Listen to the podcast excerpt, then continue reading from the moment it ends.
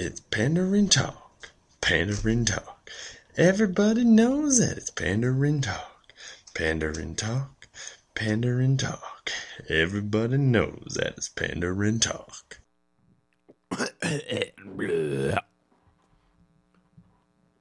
And welcome back to another edition of the Pandering Talk. This is Sean Dangler, as always, as you probably figured. And I'm here this week on a day in the life. And specifically, I want to talk about a day in the life of painting. Yes, that lovely painting skill. You know, when you go out and you're like, this wall does not look like the color I want it to look like. And that's why I'm here to give you the lowdown on painting. My experience with painting, I guess, because probably most of you, I have figure, I figure, have painted maybe a wall at some point in your life. Um, surprisingly, at the ripe old age of 27, I really have not. Maybe I was blessed with parents who, or mom, I don't think my dad ever paints, but my mom who just painted, they don't need me to help. And I'm not counting art class because, well,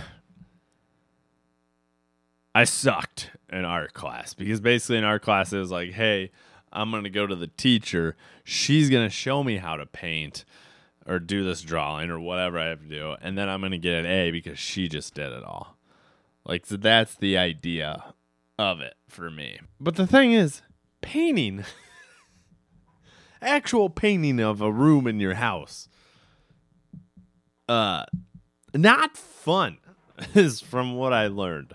Not fun. So we are redoing our basement. By we, I mean my father in law has mostly redone our basement for us. God bless his soul.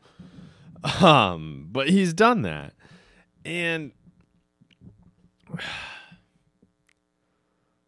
yeah, I, I don't know. He, he's done that, and we needed to paint it. Basically, that was, uh, and obviously he didn't want to paint that because he knows how awful it really is, and that makes sense. It really, really does. So we were tasked with painting it, and you know, you had to go out. You had to prime it first, you know, and we primed it. It took a couple hours. You know, we did that last weekend. It wasn't too bad, you know. I didn't I you know, went by pretty quick. You kind of tell what had been primed, what what hadn't been. So you knew if you missed anything, you had it there, and you're like, okay, I will. Got it primed. You know, I missed a spot. I'll get it over it. We'll be fine. We did that. Funny thing is, the next day, my wife and my father-in-law did actually help briefly with that. Both sore from the priming. Me, perfect, not sore at all.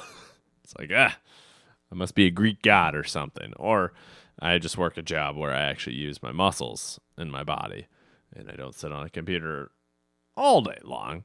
So that that might have been part of the reason. But hey, I like to think I'm a Greek god. So we get done with the uh the priming, you know, wait a week, and then we realize schedule gets pretty busy the next few weeks. So it's like, oh, this Sunday or this coming Sunday, actually, we'll squeeze it in. You know, we'll do it quick in the morning. If we have to do a second coat, we're gonna do it at night.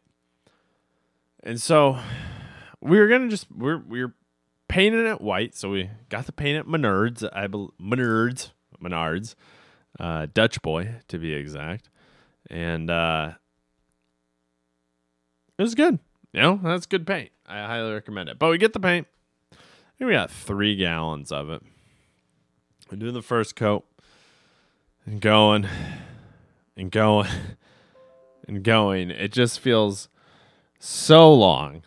Uh so so long to say the least. Um it's not fun. Because uh, when uh, like priming it, you're like, ah, I don't have to be exactly perfect with this. I just have to do a decent enough job, and I can see if I did miss something gratuitous. Um, with the painting, if you're doing white paint on primer, it it's so hard to see anything that you may have missed because it's like the same color. So you're paying worried about that. You're also worried because you're like, oh man, don't let me like accidentally paint over something. And we had taken up, I don't know, the stuff to cover the floor paint or the floor. Like we had little um, things to slide around and, you know, to, uh, prevent dripping. But like, I don't know why we didn't just leave the floor covered the whole time. I, I really don't know. We had something covering it. Would have made way more sense, but too much sense, I guess. So basically I was dripping everywhere because I'm a messy person, I guess. That's just the story of my life. I'm a messy eater. I'm a messy painter. like what dripped on, I would drag the drip rag and it just spread more paint everywhere. Fortunately, we have a vinyl floor basement, so that part is not so bad um, with that accident. With paint dragging, it was after I got done painting, I had to go and take some cleaner and just go scrub every little bit part of the floor because I was just trying to make sure I got the paint off before it got too solidified and it wouldn't come off anymore. Fortunately, I got most of it off. So, but when when I'm painting, you know, you're just doing it, and I don't know why I felt more sore. I will say like my wrist. I think I white knuckle the freaking roller or something. just white knuckling it, and so like I just get sore a lot quicker, and then you kind of have to switch off. It's a lot more stressful when you're painting it with an actual paint. You're not priming it because you're like really want to make sure you get it perfect and you don't miss anything. So we we prime it, and my wife and I, we both were very unhappy. We were not talking to each other, not with each other, but just like with the painting, like we were both stressed out from it and sure enough, we uh, you know we paint it, we get that first coat, and we're like, oh yeah, I think it's gonna be good. You know, I think we're fine. You know, we're gonna just do one coat. You know, we can go to a work event, just come home and relax. Dad comes, her dad comes over, looks at it immediately, is like, yeah, you need a second coat, and it's just like, damn it, damn it, damn it. So what I'm saying is, if you're gonna paint, just play it on a second coat. Don't even try to think that you're so good at the first coat. Also, don't paint anything white because it is incredibly hard to see over the primer. It really is. Like incredibly hard. So we get the second coat of paint. We had to go back to Menards to buy more paint. Basically, we used two and a half gallons, so we just had to buy two more, two more gallons of paint. We do the second coat. We both start in the opposite rooms that we had started before, and holy, I think my wife she wanted to get out, get done with it as soon as possible because she booked it around the room way faster than I was going around this considerably smaller room. Um, caught up to me very fast. We painted didn't seem as long, thankfully, that it took as long. And we got the paint all done everything painted. Looked pretty. I don't know, and then we just called it good. high fived. I don't know if we high fived. We got good. And you know what? I've looked at it. It looks pretty decent. So good job painting. The only thing I I guess my advice is don't ever paint. It's not fun. I do not enjoy it uh, at all. It stinks. So just hire someone to paint. I know it's way too expensive, but I would definitely do it because that is just much too long to deal with painting by yourself or with someone. Have a professional just maybe buy the actual products and then you can just come in and paint it. I don't know. I don't know if it works like that, but that's what I would suggest. Uh, other other thing I want to discuss real quick is this is a quick food day in life, but it's gonna be real quick. Uh, I went to the Wobbly Wobbly Boots Barbecue, and I don't know if it's in Clive technically or West Des Moines, off of 50th Street and University in the Des Moines metro area, kind of by West Des Moines. Yeah, not the Des Moines 50th Street, the West Des Moines 50th. So maybe that's it. But I think the road changes into like 128th, so it might be Clive. I don't know. It's the bullshit area of Des Moines where it changes the metro area where everything just runs together. But went there for lunch, had a good pulled pork with uh, cream corn, I think, and ham. barbecue beans, Texas toast.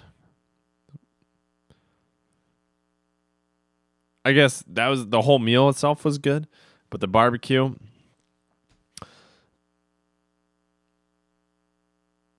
Yeah. Not bad. Not great. Probably not even good. But decent enough to get the job done if you want barbecue. It ain't no Smokey D's. Let me tell you that. Or Joe's Crab Shack. No, I'm not thinking that. There's a Joe's barbecue place. I think it's at a gas station in Kansas City. I think that's the name. That's also good. But wobbly boots, serviceable. That's what I would say. You know, it's not gonna like you're like, bro, this is bad barbecue, but you're definitely not walking out there being like, good. That's my quick food thing. That's all the time I got, guys. Thank you so much for listening. Like, like, rate, review. I don't know. Just tell friends to listen to the podcast. You know, if you think you like it, uh, and you think you have some friends who might like it, go just slide it in. And I suggest just having them listen to the first one we have on the feed, the one where Jordan, Jordan and I go uh, go to the winding stairs. It's a fun one. All right. That's my time. Bye bye. Thank you guys for listening to the Pandering Talk. If you liked what you heard, please like and subscribe us and give us five stars on iTunes or wherever you listen to your podcasts at. Otherwise, if you want to reach out to us, please hit us up at our Twitter account at Pandering Talk or our email account at panderingtalk at gmail.com. Plus, if you want to talk to Sean Dangler personally, hit him up at Sean Dangler. Jordan doesn't have Twitter because he's too cool for that. All right. Thank you guys.